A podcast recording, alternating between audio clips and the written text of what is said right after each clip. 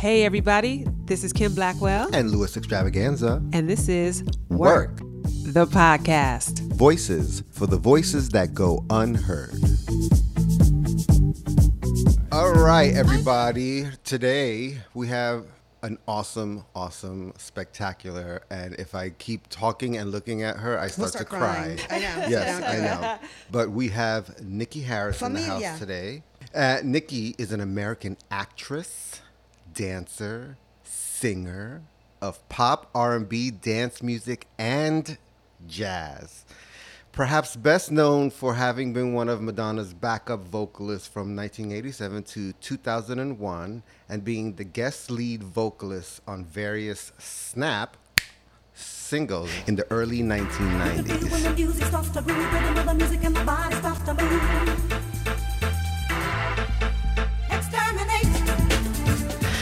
Today, Nikki fronts her own really, really successful jazz band, and she travels the world not only singing jazz, but singing uplifting spiritual vocals that still amazes audiences to this day. Ah, come on, be optimistic. Ah, you gotta be optimistic. Please help me and Kim welcome Nikki Harris to our show. Hey, Nikki Harris. Crowd goes wild. Hi, everyone. Hi, everyone. Oh, How are Yeah. you? Hey. How are you doing? Hey, hey. Nice to be here. Yeah. It's Hey. sweet. I love it. Oh, Familia. good. That's right. Eyebrow has already gone up. So you know. I know. He's like, we're gonna get We're into about the to go in. We about to go in. Yeah. I mean, me and Kim love starting from the beginning. Yes. And this is a full circle moment with Nikki Yes. talking this about is, jazz. It's called because- Genesis. If you're gonna start, start That's at the right. beginning. Because Nikki, y'all may not know, is from jazz royalty. I am. Royalty. My yes. dad was a- father's Gene Harris. From the Three Sounds, one of the main uh, first artists on Blue Note recording records there, and so and it's weird because I'm one of their spokespeople now for Blue Records, uh, Blue Blue Note at Sea. I do all their you know cruises and and I help get the um, artists on board uh, to come and you know Don Was is the president of Blue Note now and dear friend, and so I do all that kind of stuff for them. I mean, legacy is, I mean, putting it really, really lightly. I mean, you were born, I think you were born singing. Would you, wouldn't you say that? I was born like a lot of girls in poverty in the black community in Michigan. Um, that that's what we did for entertainment because we didn't have a lot to. It, you know, I mean, now that I look back on it, that's really what it was about. The church was, you know, one a form of social gathering for us, but it was always also a way for my mom to know where we were. It was a way for you know black kids to get together and be in something safe and and at the same time you ended up learning how to sing pretty good. So i was an okay singer when i was growing up. My sister was actually the better singer. I was kind of funny and a kind of a you know um, a good athlete I was a gymnast and Oh, really? I was a, yeah I was I was the most outstanding cheerleader in Michigan. Yeah. from yes from like seven oh I'm, I'm really aging myself. Yeah so, it was 1970 1971 and so and I- then I went to college to be a history teacher and was going to be a, a cheerleader at college. And then the people at the college knew that my dad was a musician and they just assumed that I knew how to sing. And so one thing led to another, and I started doing concerts on the college campus. And then it kind of turned into a career. I love it. Get Nikki. She can sing. I mean, her father's a jazz singer. Why not, right? I was hang- well. What happened was I came when I came from Michigan to California. My roommate at the time was also a grad student, but she was also my stepmother's sister. So she's, a, but she was a classical musician. So she had all these musicians throw this "Welcome to California" party for me, and they were all older and they were musicians.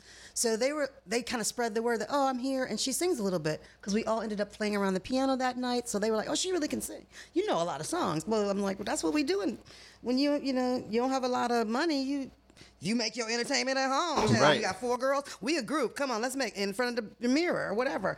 And that's So it's four of you, four sisters? four sisters. One's passed now, um, and two half brothers. So my mom came into the relationship. He already had two sons. So so I call them my brothers. But yeah, six of us. I'm the youngest. So your dad was he a touring musician? Was he touring when my you guys dad was a kids? prodigy. My yeah, he was one of those prodigies. So my dad oh God, this is all about timing. You know, um, my dad grew up still segregation, um, and he was a prodigy, and my grandfather um, was more of a farmer, American Indian and black, and um, they realized that they had this son who could play boogie woogie. Now this is, you know, the 30s, Right. Um, and so my my grandfather would take my father around. Just to earn change, you know, and then slowly, not ever really church. It was more like boogie woogie places and, you know, chitlin circuit kind of places. Then he started really making more money than even my grandfather was making because my grandfather was farming, but also working at what was then called Bendix. It was a steel mill in in, in uh, Chicago, not Chicago, sorry, Michigan. But it used to be where, where I grew up in Michigan was a vacation spot for Al Capone because it was my hometown is 30 minutes directly across Lake Michigan from Chicago. So it was a vacation spot for Al Capone. Right. And it's basically where the blacks lived. You could take a boat ride straight over to Chicago. And that's where Al Capone, the mob, used to, um, uh, what do you call it, train their boxers? Because the mob was in everything. They had the boxers, That's right. they had Right. music, they had wrestling, and that's where all it was. And so my dad ended up getting in all the circuits where he would play for all these people.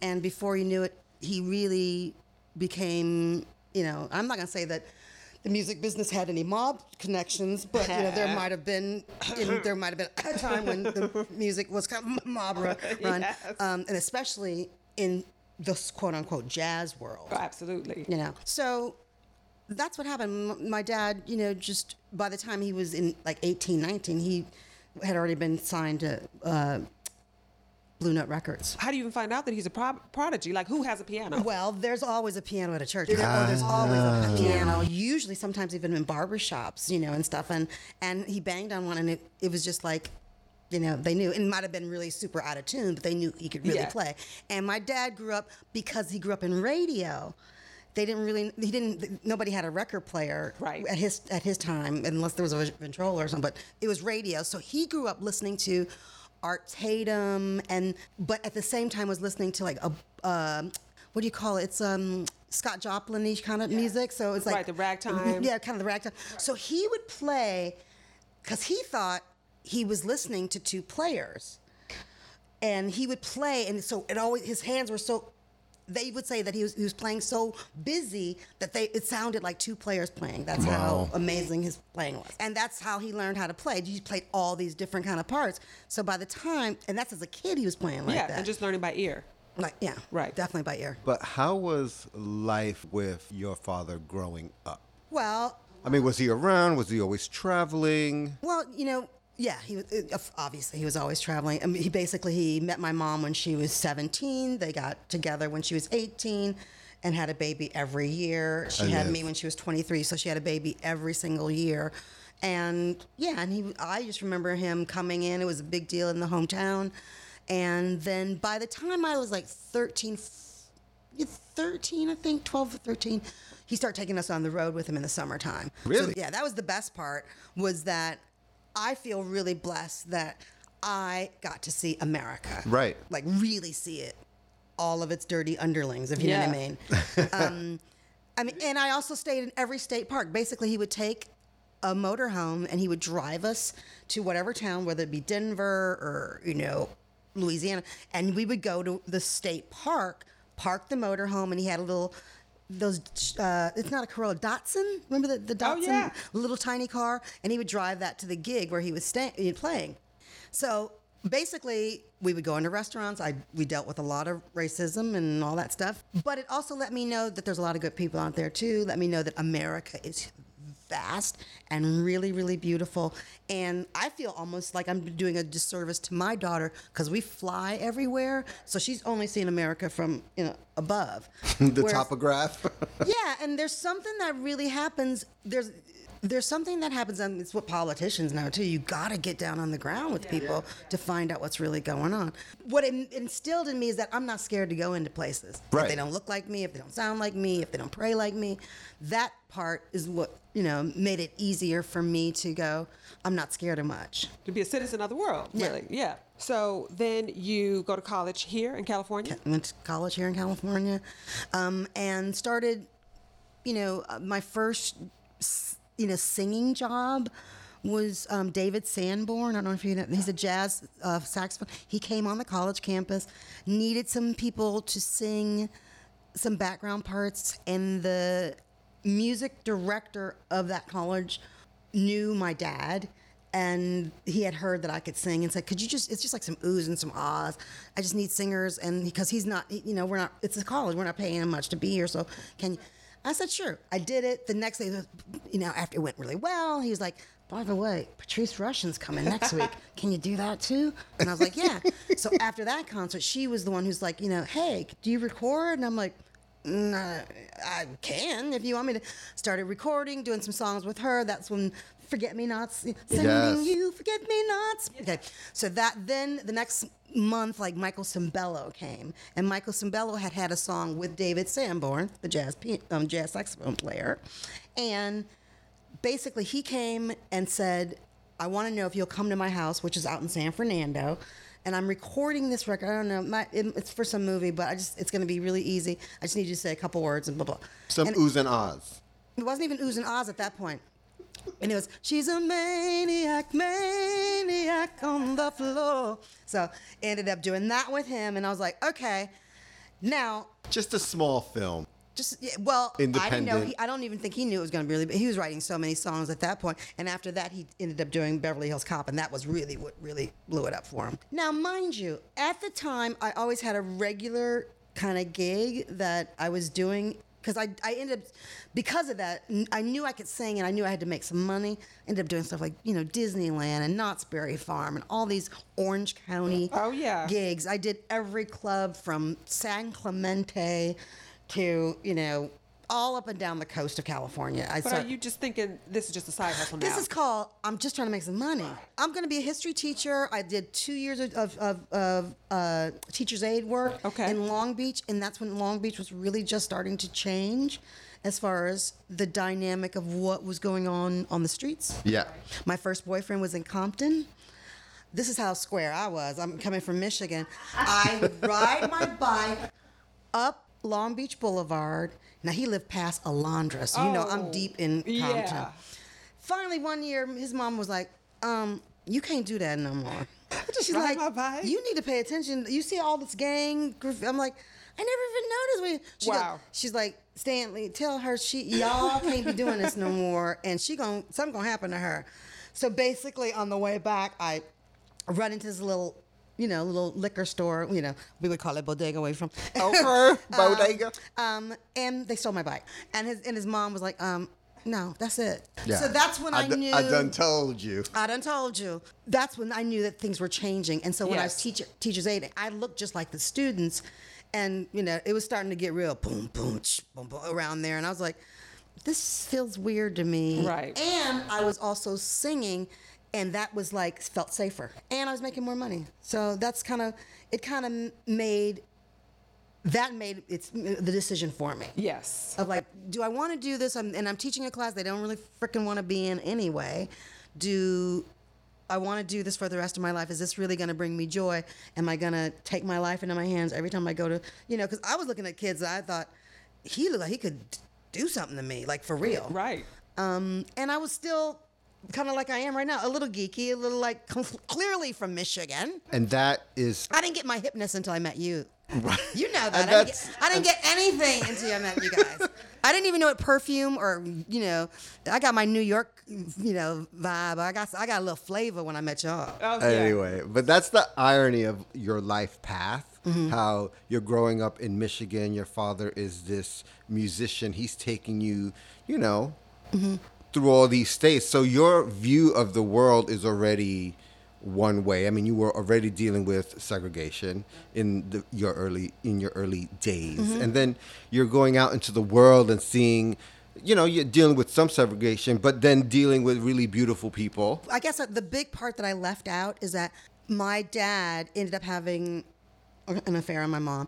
And what happened was my dad ended up marrying a very, very cool hippie chick out here in California. So I had the influence of Detroit, Chicago energy, you know, funkiness, you know, R&B, and then when we would go out on the road with them, um, with her, it would be Crosby, Stills and Nash, Cream, you know, um, all this like serious hippy dippy kind of love. Social conscious work, you know, social conscious. Yeah, of uh, that time, music. early Yeah, right. seventies, like you know, late sixties, early seventies kind of stuff. And plus, we're in. How many black people were going to national parks? I know that she probably gave him this idea of like, you know, this is what we're going to do with your kids, which is fine, and it changed my life and it changed my perspective. Right. Because I understood, you know, the power of a sunrise. I understood the power of that. That people are nice. People who don't look like you are, can be nice. So then you get to college and you're doing this college thing, and then you have this boyfriend in Compton, and it's and it becomes boom, boom, boom, and you're Yeah. like, okay, well, well, Right. hold on, a- hold on Oh, here. lordy, lordy, lordy. Yeah. And his mother knew that on some level that even though I'm a black girl and I'm, you know, definitely from poverty, but you know, I'm one of them the people who didn't know I was, I was broke. You know, Right. I was just like, the world is good. I'm fabulous. I- Don't y'all know I'm fab? The party don't start till I get here, right? Right. Uh, but, you know, you know. Um, yeah, very much so. You know, sorry I'm late. I got here when I wanted to. Um, So is your dad encouraging you to sing at this point? not at all. No, no, no, no, no, no. By then, my dad is in Boise, Idaho. I'm out here. My stepmother is being really, really supportive of me going to college. Um, the the grounding thing that happened to me, as far as like I'm gonna, I can do this. I met Bill Medley and Bobby Hatfield from the Righteous Brothers, and they gave me a solid gig. Like they were like, you can always work with us because it's not, you know, baby. They know you never Right. close your eyes. Right. That was their big hit, right? Right. Um, and then they did, you know, um, love lift us up where we belong. So just singing background parts for them, but it was a solid gig. Now this is after Maniac and after all of that. This is right after, yeah, this is after all that. This is when I knew, okay, I'm going to be a singer on Right. some level. But the, the deal was they bought me my first car. And they said, if you stay in college, you always have a gig with us. That's awesome. That's all. Yeah, awesome. So they bought me my first car. n- Not my dad. They did. And, Wow. yeah, and I paid them back by working for them. You know, I paid it off. Um, and What kind was, of car was it? It was a black Nissan Sentra, like when it came out with that like s- real yes. sporty looking one. Oh yeah, Nissan Sentra. I remember the Sentra, right? was was it a was it a stick shift? It was a stick shift. Very, very cool looking. Yeah, like Did a almost cer- look like a sports car, but you know, it's cheap. Did one of my friends run it into the ground? Probably, probably, but because it was that. No, you know, because you know who you Venus used to drive it sometimes. Yes. yeah, she used to drive it. That was my first car, and I kept, you know, you know me. I still have cars. I still have cars in Georgia. Cause I'm just, cause I'm a Michigan girl. We grow, we keep cars. We just, I never knew about people who turned over cars, and Oh, yeah, and that's two not years. what we do. Yeah. You know, it's like no, you because it's got to last through the winter and everything. Right. else. Like, why do you, why do you need to go get a new car? You drive it till it dies, Yeah, right? put some new tires on that car and keep it Hello, moving. wash Yes. it, be nice to it, and and I because because cars were never a status symbol for us. It was point A to point B. It was never like made you look something, made you feel a certain way. I never got into any of that stuff. I didn't learn once again. I didn't learn any of that kind of crap until I met you. I didn't know nothing about putting on the right kind of sweater, the nice shoe, what, and, and how it can make you feel, and that it looked, you know. Yeah. I didn't know none of that.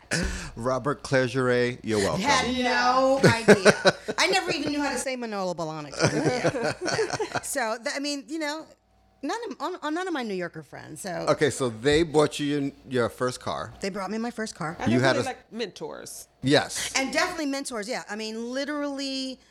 Just really believed in me, Yeah. believed, and I, I still have really great friends from that era of my life. They had this chain of restaurants called The Hop, which was basically like a 50s do you remember oh do you remember the um movie pulp fiction Yes. where they go into like the the driver the, the like it, it, it was like the hop Yeah, it's called exactly. the hop and they had all these characters from all, Yeah, it's like- okay, it- that's it- what the hop was it was bill medley and bobby hatfield owned it but it was like you were in a soda fountain kind of kind of cool place It was and- like Ed Debevic's. You remember at Ed Debevic's on? Uh, exactly And so you would, but you would have entertainment. So they literally had like you know Jan and Dean and all these people from the '50s. I mean, people I didn't know. Literally, this is how much I didn't know and how much I really wasn't clearly a singer yet. I remember when my first rehearsals with them. So they're doing all you know because we have to do all this '50s music, and slowly we moved into the '60s and the early '70s a little bit. But but we're learning all these things. And there, one of the songs was "Shake," right? Yes, you know where I'm at. But I'm, because I'm one of the youngest in the band, and these are all the old guys who had done. They had worked with Elvis. They, had, you know, they had, they had worked with Jerry Lee Lewis. All these like late '40s, early '50s kind of artists. Chuck Berry. Chuck Berry came. Yeah, it was that kind of. Um, uh, Chubby Checker came to the restaurant and sang, you know, and so you'd be eating, and this is these would be, be on the stage.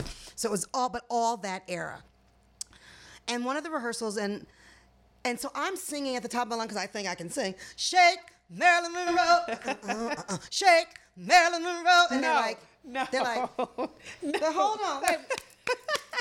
shake Marilyn Monroe, da, da, da, shake Marilyn Monroe, and they like, Nikki, What what, are you singing? what are you singing, baby? I'm dead right now. That is hysterical. And I'm like, shake, shake Marilyn Monroe.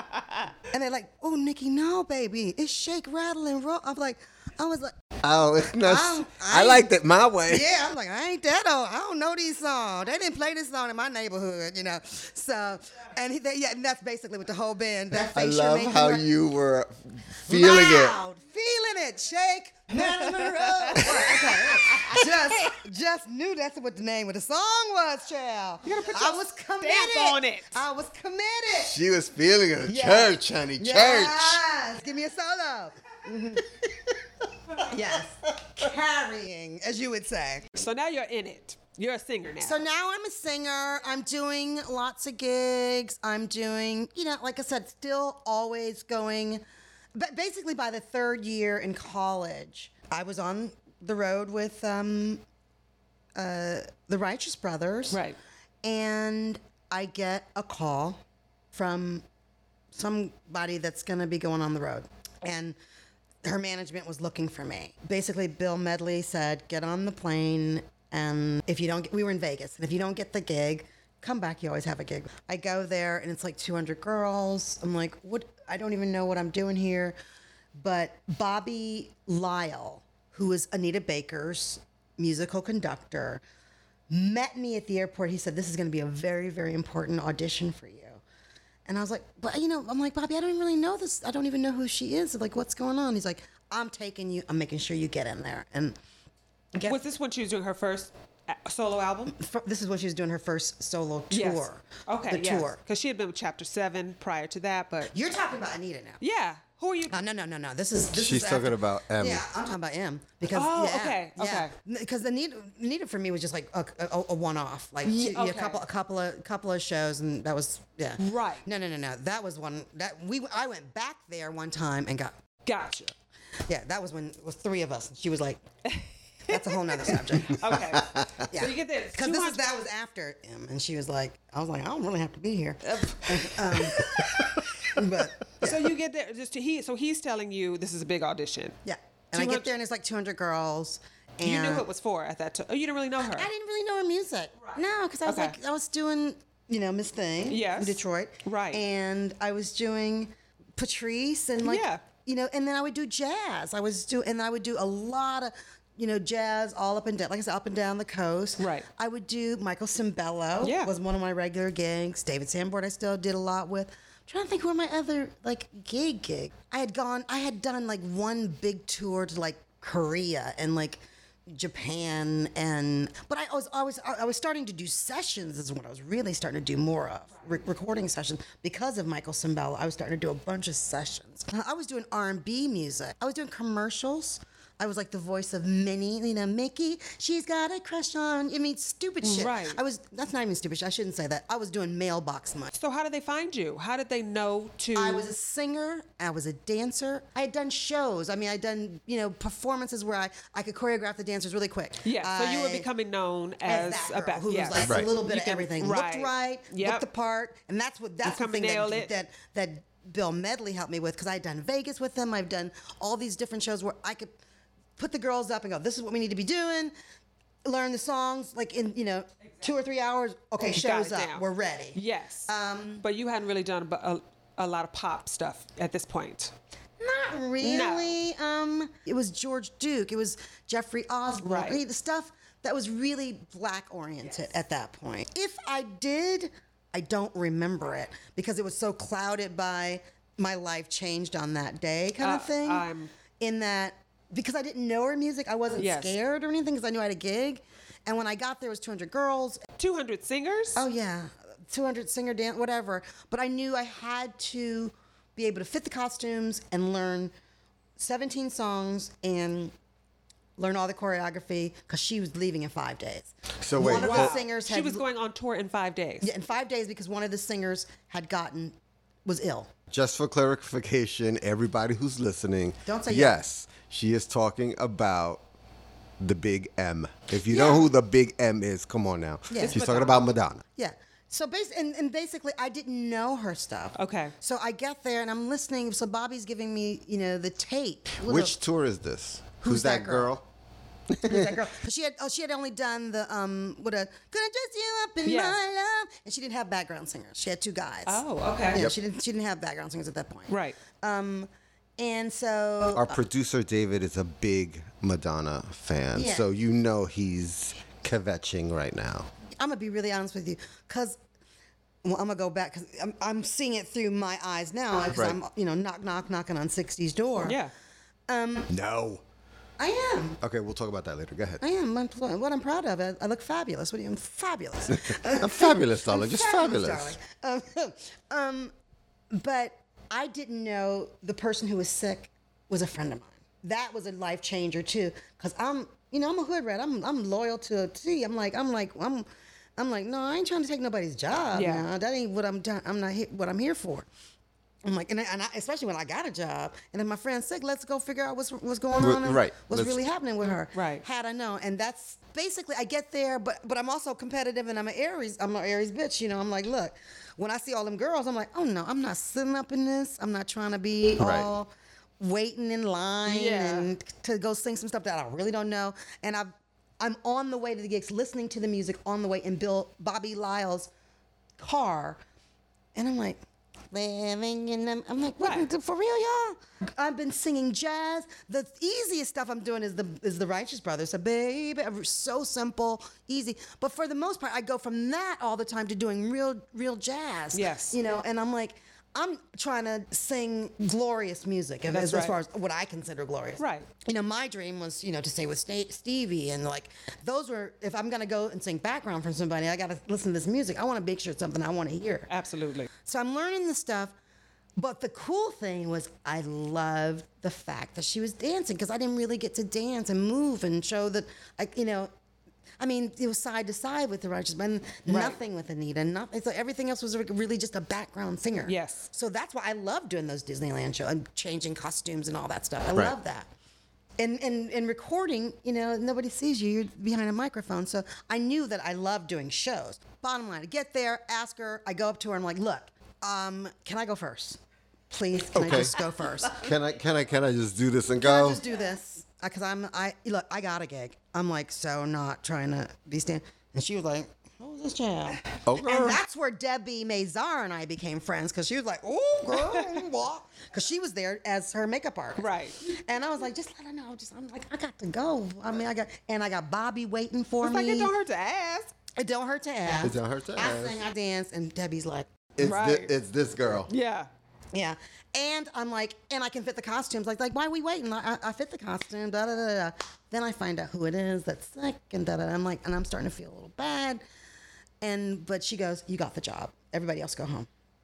Just right in- there on the I'm, spot. I'm in. I'm in the. I mean, I think she saw some, a few more people, Okay. but by then Debbie's like, "We're this is all for show right now. This is like just because I'm in the back and they're already asking me, you know, to call Bill and let him know you're not coming back."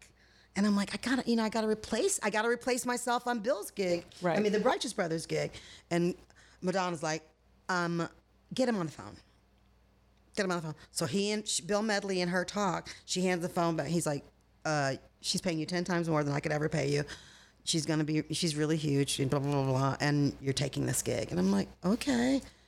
you know. So literally the next five days of my life were crazy, and you know I learned. rehearsing, learning all the choreography and the sh- and the songs. It was more of a challenge because the stage was so big. And Yeah. just learning that kind of stuff, and Just a different that scale. was more of that was more of the challenge to me. Was just like making sure that I wasn't gonna get hurt, you know, by not really knowing catwalks and doing like where am I going and like that kind of stuff. Putting on a costume, you know, singing these songs. So does it you and back? Did she have background dancers as well? Is it a whole I dancers as well. Right. Mhm, Okay. mhm. This is the Shabba-Doo and Angel Okay. Ferreira and the little kid. You know, this is Open Your Heart, to-" all that stuff. But it wasn't a lot of dancers. It was like three. It was three, so it was main because it was main characters. Right. And is it Donna? You and Donna, Donna at that and, De- point? and Deborah Parsons. You and I, what I loved about that tour was dancing on a treadmill. So that Really? was that was like, oh wow, this is really cool. so are you thinking, you know, this is a gig, this is this one tour, and then I'm gonna go, uh, uh, you know, go about my Back to the bro- business. back to the brothers. I, I felt like I could always go back and forth, but she blew up so big. And that was a transition for me in that I didn't associate my kind of singing with what she was doing per se. But all of a sudden, like, I was getting calls from DJs and people who wanted me to sing on dance records and stuff like that. And I was like, I never really had that kind of thing going on. I didn't really like club music and all that wasn't really what I did. when you say she blew it, what was? Was True Blue after after It was right at that same time, Yeah. mhm, during that same time. Right. Um, so all that cherish, that, that was all those vocals that we did. Those videos. It just got bigger and bigger, and that's when the herb, all the herb Brits start started happening. Yeah. This is right before. So this is like a, maybe a three year period that all that starts. We're, we're recording all that stuff, and then that's when Blonde Ambition was about to happen, and that's when I knew. yeah, it's getting it was getting so big that a lot of times I would get calls for other stuff. Yeah. And this was back in retainer time. Right. So having you on a retainer, so Yes. that you couldn't go do other people's Because I couldn't go. I couldn't go out stuff with yeah, I couldn't too. go out with Janet. I couldn't go out yeah. with Whitney, Right. even though I had done Whitney's album. And see that because Narada Mark Michael Walden, who was her producer at the time, was a dear friend of mine from Michigan. I mean, he and his grandmother used to give me cookies as a little kid. So I did all those Whitney albums with him, but I never got to go out with Whitney because I was a retainer. With, Yes. We get to Blonde Am- Ambition, and you and Donna are in you. You your situation is so unique. Mm-hmm. I don't know if I've ever seen really anything like it. We got In that- very, very I mean, lucky. You guys were front and center. You, there's, Yeah. a, there's a movie called Twenty Feet from Stardom. Usually, Yeah. background Have you singers seen are it? in the have. background, and y'all ain't in that. Because Yeah. you guys are front. I mean, you're doing choreography. You're you're singing with her. You're doing. Well, like, I'm, 20, bits look, I'm gonna be be- really honest with you. That whole because I've gotten gotten asked a lot, why aren't you in that movie? Why aren't you in that movie? And I'll tell you why. A lot of singers protested that movie. Okay. Because especially background singers, because that movie was really supposed to be about Darlene Love. Yep, it really was. That movie was about Darlene Love.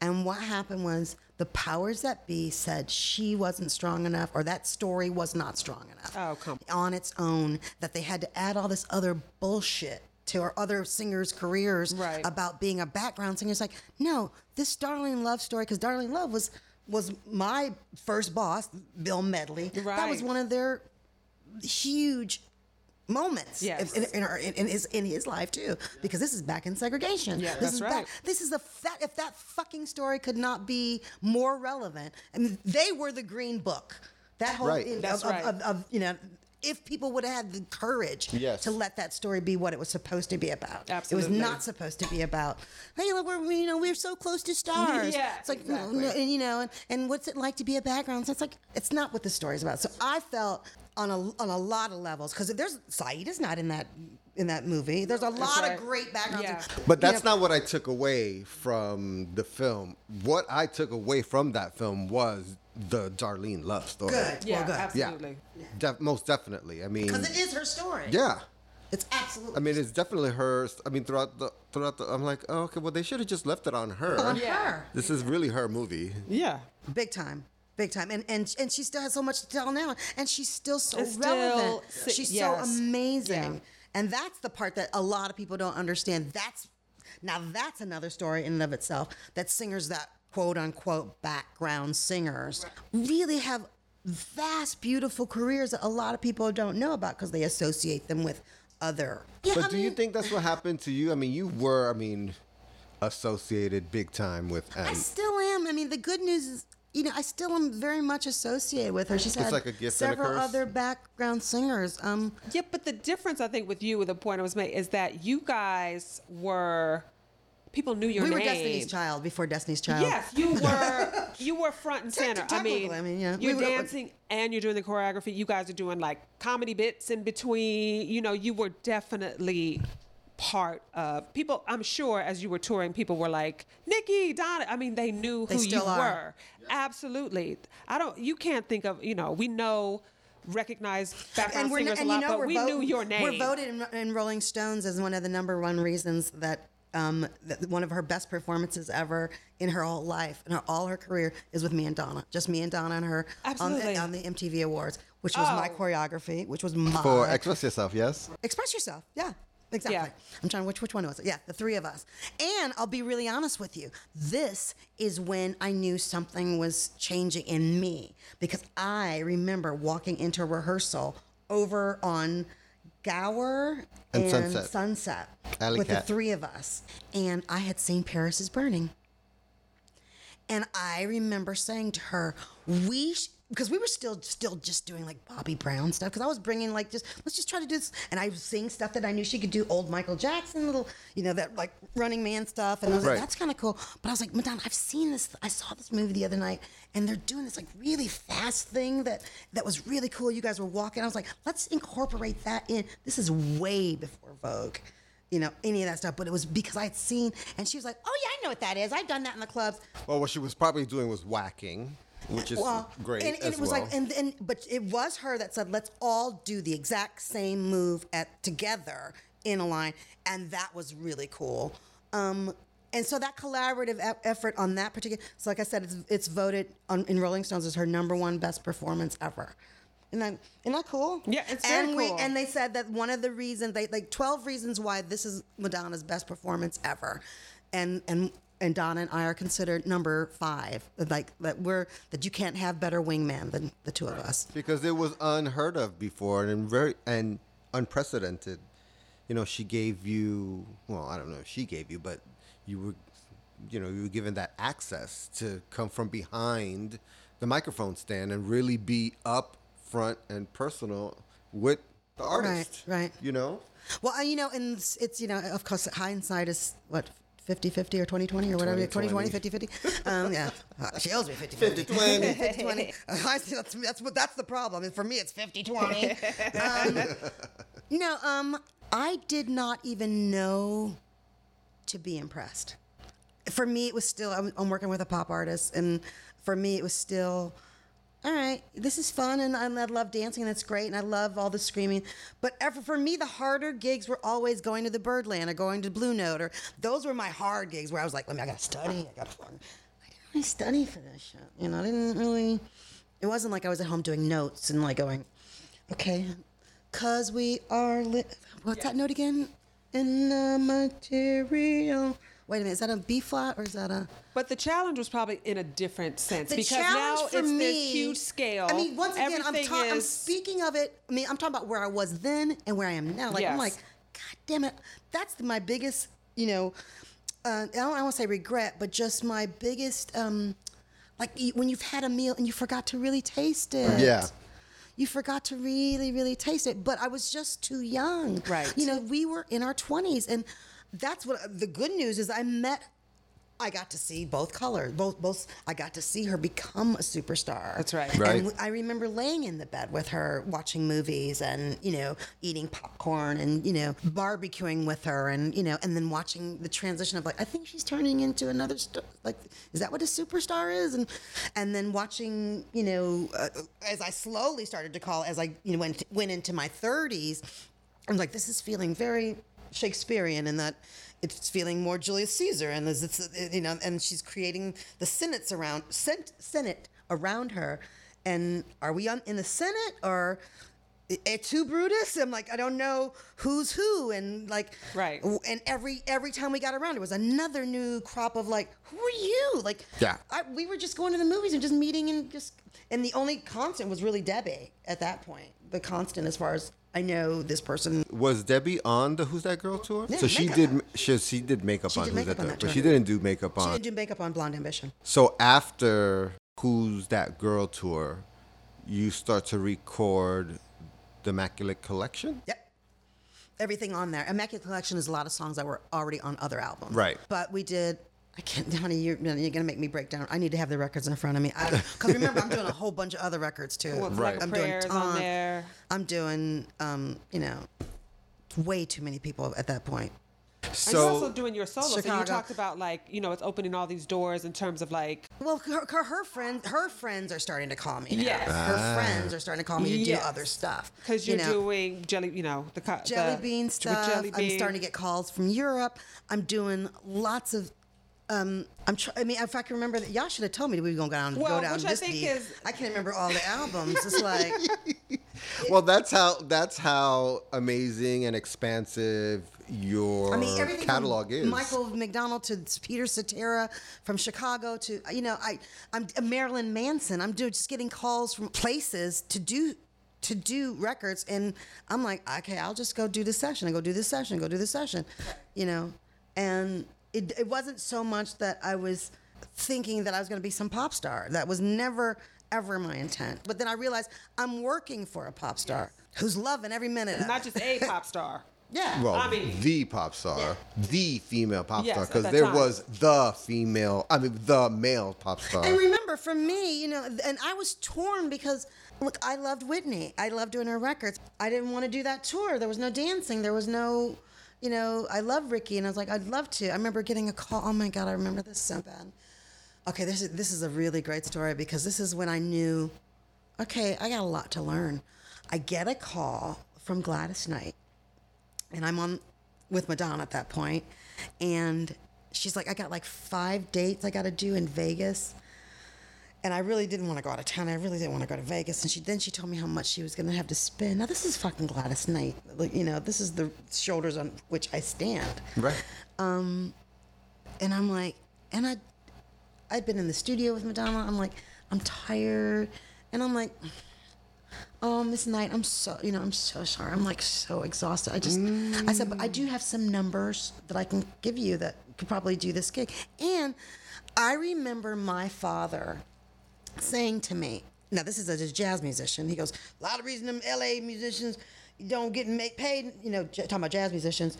If you work for a hundred, if you work for a hundred dollars, how why why would we ever pay you five thousand Right. for this other gig if they know they can get you for this?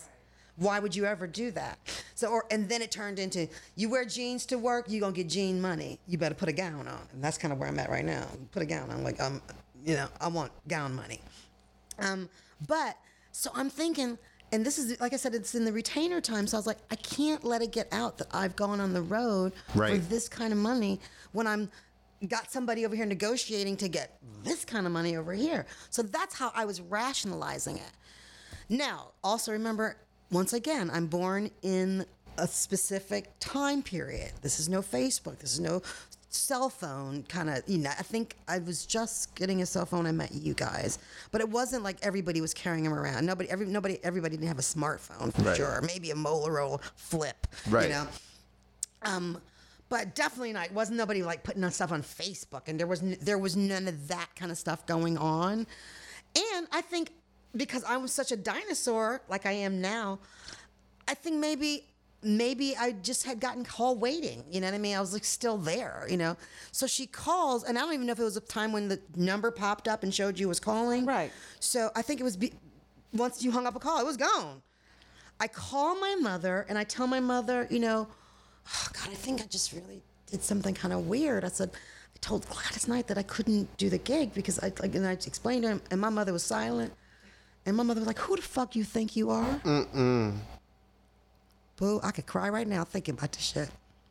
She goes, "Who the fuck do you think you are?" And I was like, Mom, but you, I, I just, I don't want to mess up anything that I have over here. And in, in, in LA, you're not. So she goes, You call her back right now and you tell her you will sing for her for free.